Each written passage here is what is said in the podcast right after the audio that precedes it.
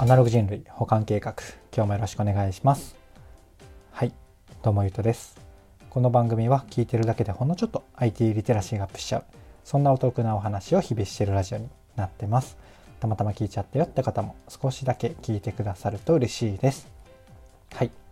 ということで今日は何の話をしようかなっていうと VR で認知症リスクを判定する取り組みがすごいというテーマでお話をしてみようかなと思います。いつも通りながらでなんとなく聞いてください。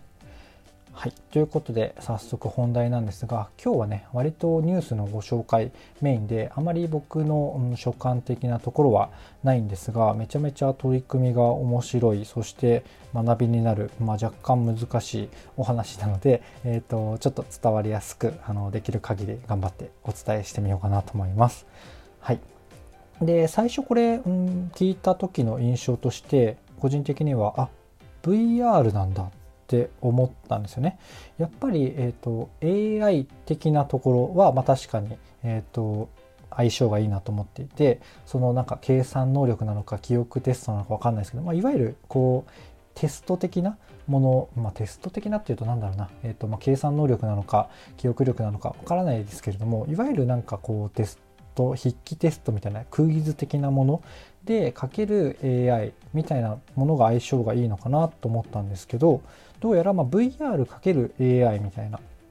領域での研究みたいですね。面白いですよね。でなんでそんなことになるかっていうとどうやらこのアルツハイマーの初期表情初期症状で脳のある一定の箇所で起きるらしいんですよ。何ですかね。あの僕が思ったのは、まあ、がんみたいに、えー、何が何がみたいな感じでいろんなところから起こるわけじゃなくて脳のある1箇所というか、まあ、その範囲がどんぐらい広いか分からないですけど、まあ、ある1箇所ある機能のところが、えーと、最初に起きてそこがだんだん劣化というか、えーと、老化していくと、えー、そこから認知症っぽいものになって広がって他の機能まで認知症になっていくみたいなそんな順番らしいんですよね。でその場所がこのあの嗅覚の嗅に、えー、野球の内野外野の嗅内野っていう場所らしいんですけどそれがどんな機能を司っているかっていうと空間認知能力的なところらしいんですよ。この遠近感とか、えーと、空間、まあ、いわゆる空間認知能力かを司っているところらしいんですよね。だから VR が相性いいらしいんですよ。まあ、要は VR ってこう画面の中に入り込むというかゴーグルをつけることで、え、没入感を持って自分がそのそちら側の世界に入るじゃないですか。なので、えっ、ー、となんだろうな画面上で見るよりも、まあえーとまあ、リアルでやるのでもいいんですけど、えーとその遠近感とか含めて測定がしやすいっていうのが、まあ、VR できてると。なので、えっと、VR を使ってこの遠近感覚空間値に 空間値ね空間認知能力的なところを検査することができて、まあ、それで要は、えっと、自分の位置情報というかこの遠近感覚がどれぐらい正確かどれぐらい誤差があるのかみたいなところを、えっと、測定することで、えー、それが、うんまあ、平均年齢平均年齢じゃない年齢に対してその誤差がどれぐらい大きいかでこう発症リスクとか、えっとまあ初期症状なのかとかそういうところを、うん、算出するみたいな感じみたいですね、まあ、ただあの医者の診断ではないのでそのリスクの、まあ、数値リスクのスコアみたいなものが出るみたいな感じらしいです。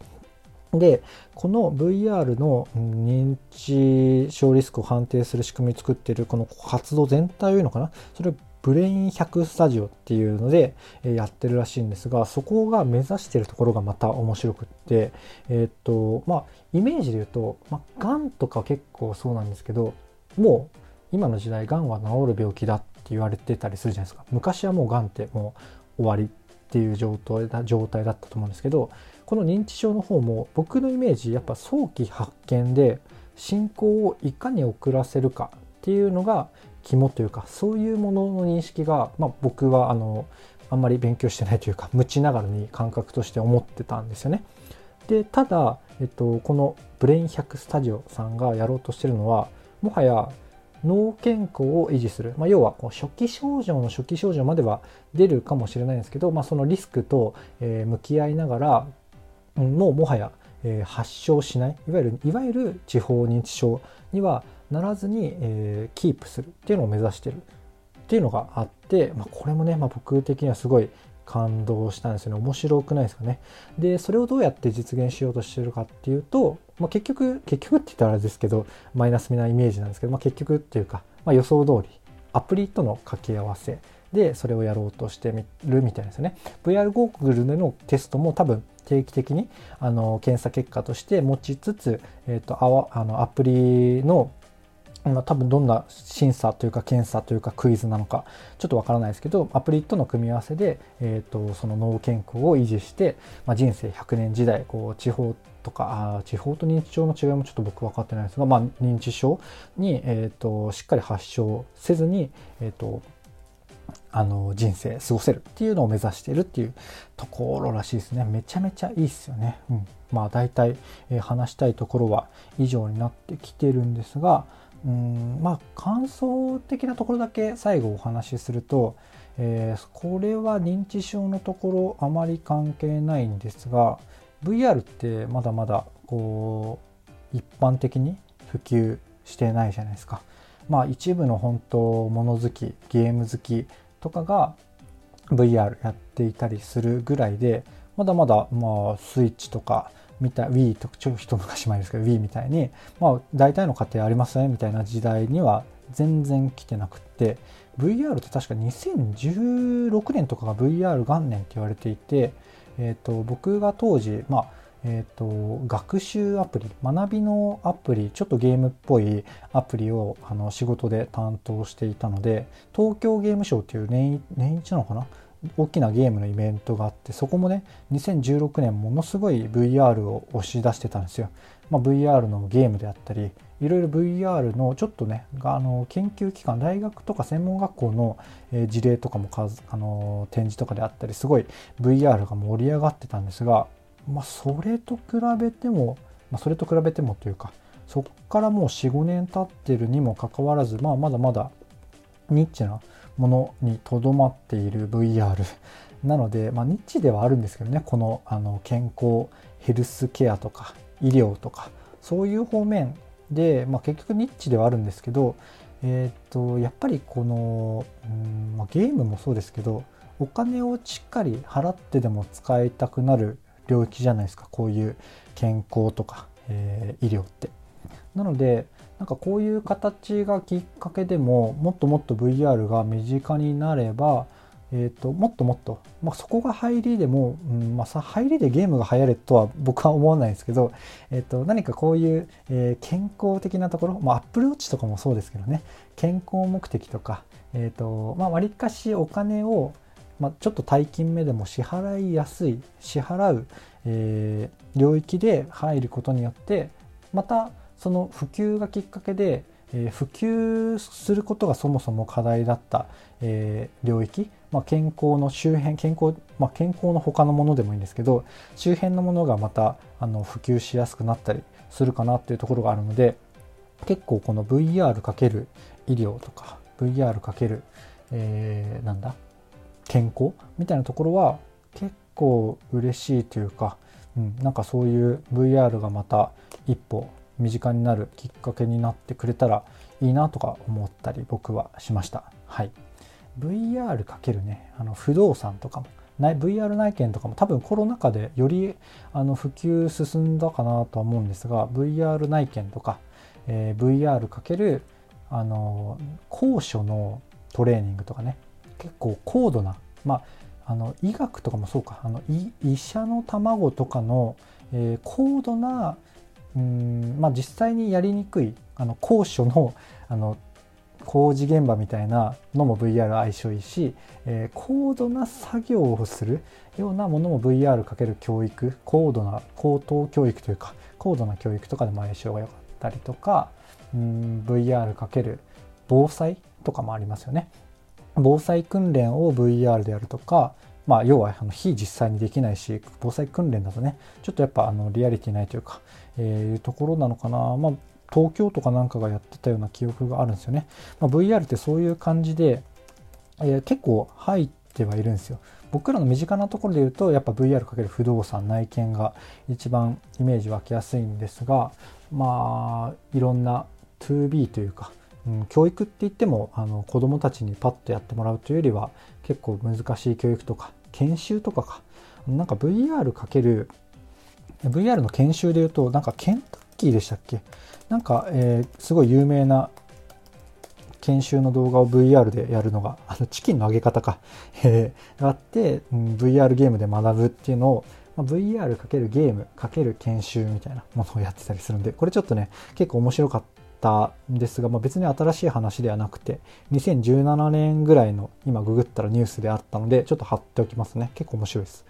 はい。で、まあ、めちゃめちゃ久々にというか初めてかな VR の話をしてたので適当に僕の知っている事例をポンポンポンポン出してみたんですがもうちょっとだけ出して終わりますかね興味あるあのこれ目的は、えーと、全部インプットしろっていうことはさらさらなくて VR ってあなるほどあのなんだろうゲームのイメージしかなかったけどこういうのあるんだっていうのがちょっとなんかキーワードで引っかかったものがあれば是非あのご自身でググってみていただけるといいなと思って話してます。はい、でだいぶ話してたんですがあとパッと思いつくところで言うと、まあ、僕ら身近系であとは何があるかなと思ったかっていうと